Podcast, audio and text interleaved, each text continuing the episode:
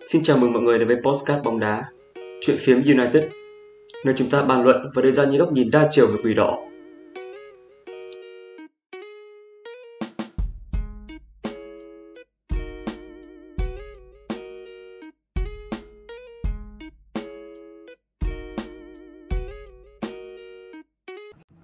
Xin chào các bạn đã quay trở lại với podcast chuyện phiếm United. 10 tập đã trôi qua và mùa giải thì cũng gần hết dù kết quả mùa này có kết thúc như thế nào thì chúng ta cũng đã có một chiếc cúp vô địch Carabao Cup sau 6 năm dài đằng đẵng không danh hiệu và cũng gần đạt tới việc dự Champions League mùa sau. Tuy nhiên vẫn còn đó những dấu hỏi về lối chơi của đội bóng khi đấu đá của United vẫn chưa được sự hình thành. Vậy thì liệu fan Man United đã hài lòng vì đã có danh hiệu chưa? Hay chúng ta còn phải làm điều gì để cải thiện lối chơi? Chúng ta sẽ cùng bàn luận chủ đề đó cùng hai vị khách mời quen thuộc, anh Thành và anh Ben. Vâng, xin chào hai anh. Xin chào các bạn, mình là Thành VT, rất vui được gặp lại các bạn trong podcast ngày hôm nay. Vâng, xin chào mọi người, à, tôi là Ben. À, sau một tuần vắng bóng thì à, tôi lại được ngồi ở đây để à, nói chuyện với à, hai người anh em của tôi.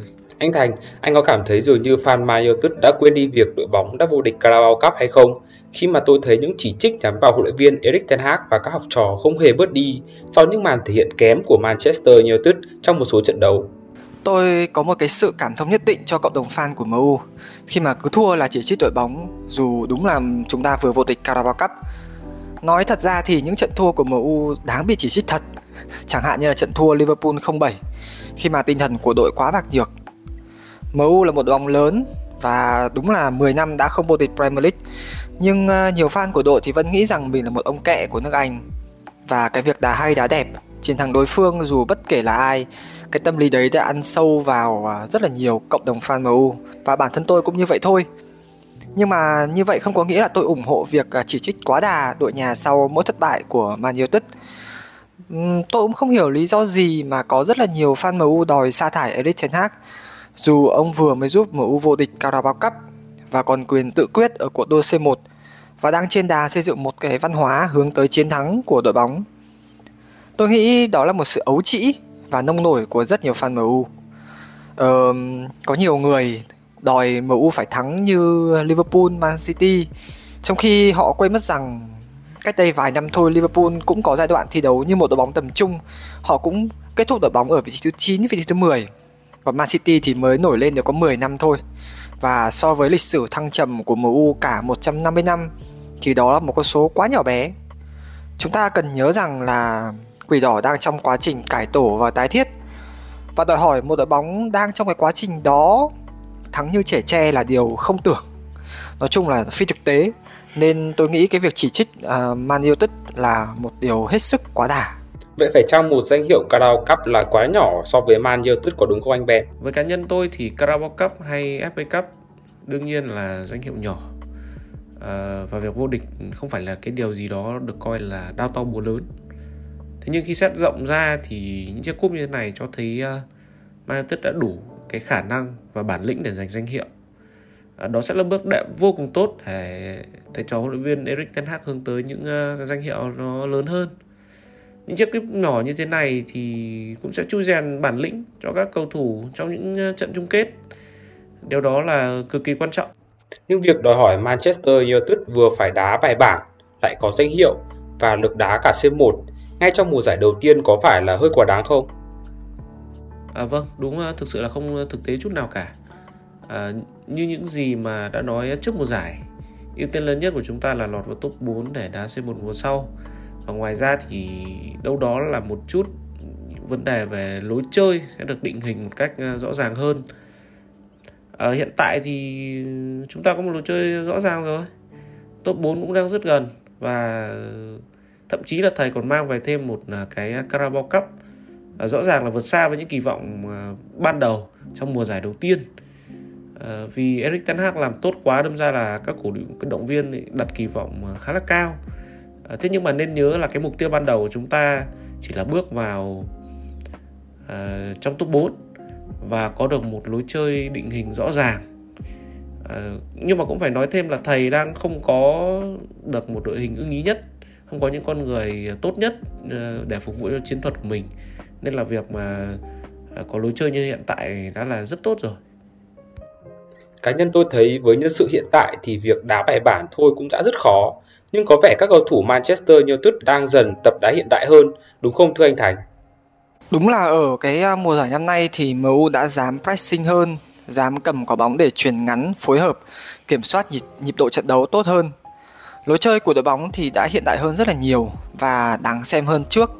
Thay vì uh, thay vì chỉ tìm cách chuyển đổi trạng thái nhanh như hồi đầu mùa hay là như thời Ole, tôi thấy dấu ấn ờ, của Eric ten Hag lên chiến thuật của đội đang ngày càng trở nên rõ ràng hơn. Thời uh, Ole và Ralf Rangnick cầm MU thì mỗi khi mất bóng, MU chỉ biết thu đội hình về và để uh, mặc đối thủ muốn phối hợp ra sao thì làm, hoặc là sút xa. Còn mình thì trực chờ phản công nhanh. Tuy nhiên, Eric ten Hag đã dần thay đổi cái tư duy đó ở các cầu thủ MU. Giờ đây thì chúng ta có thể thấy MU phòng ngự chủ động hơn, pressing nhiều hơn, phòng ngự theo khối nhiều hơn. Uh, họ cho đối thủ ít thời gian chơi bóng hơn hẳn so với thời trước. Điển hình nhất là trong trận đấu gặp Aston Villa khi mà đối thủ không biết làm gì ngoài việc phất bóng cho tiền đạo Olivia Watkins tùy ý xử lý. Và khi có bóng trở lại, uh, tôi thấy MU có nhiều cái phương án để xử lý hơn hẳn từ việc truyền ngắn, truyền dài. Uh, và nếu các tiền đạo của MU xuất sắc hơn thì có lẽ là MU sẽ không chỉ ghi được có 50 bàn thắng thôi đâu.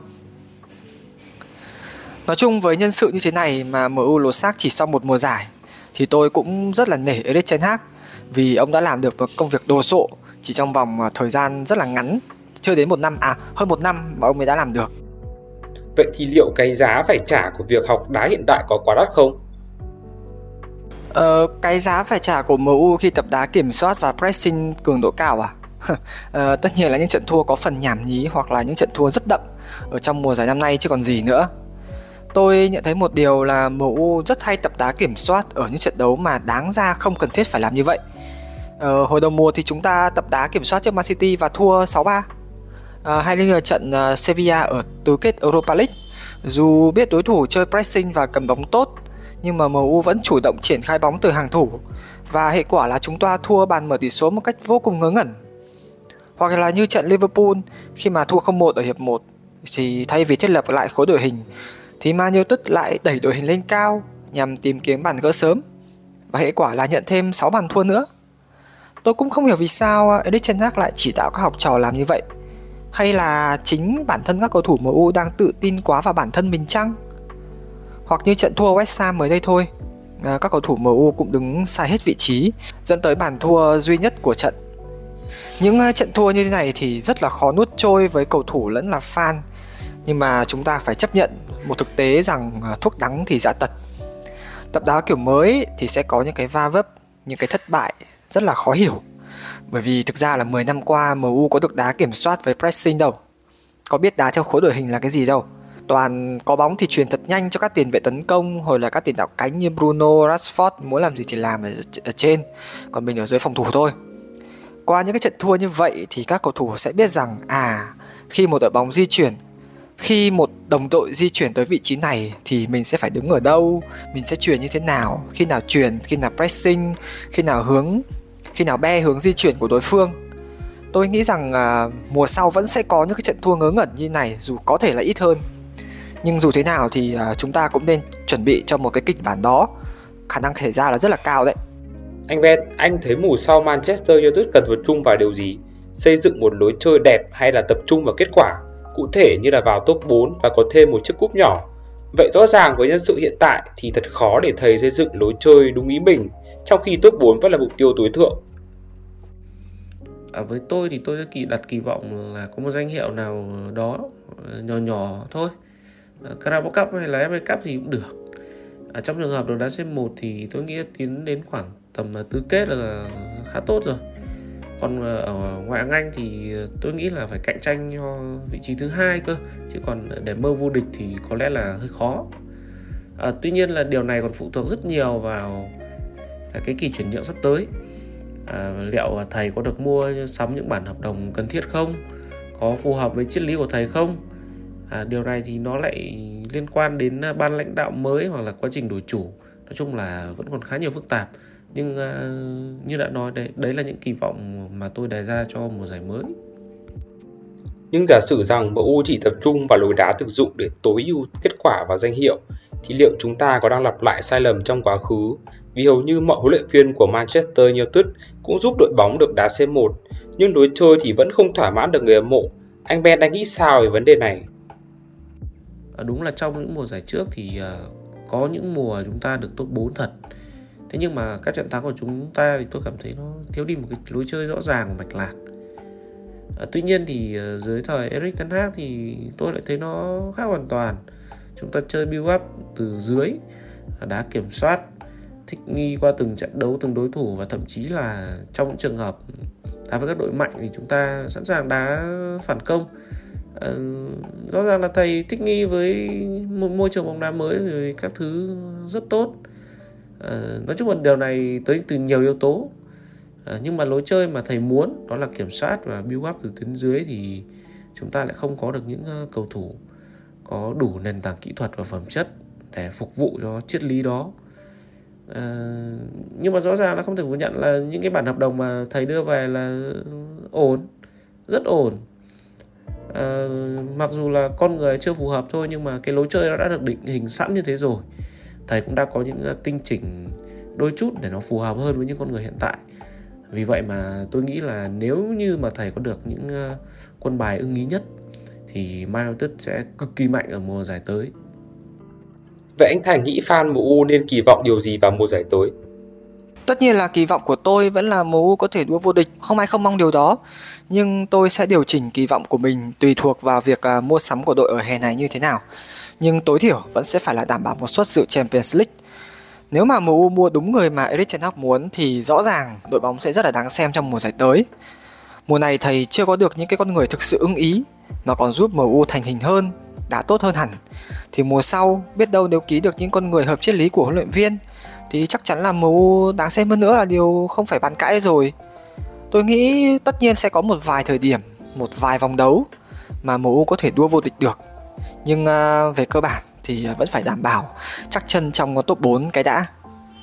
Uh, tôi có một lời khuyên cho fan MU là không nên vội nghĩ ngay đến trước vô địch mùa sau bởi vì thực tế rất khó để MU hóa rồng hóa hổ ngay ở trong mùa giải 2023-2024 hãy à, cứ kỳ vọng rằng MU sẽ cải thiện lối chơi uh, chắc suất trong top 4 để củng cố cái vị thế tài chính của đội cũng như là củng cố tâm lý của đội.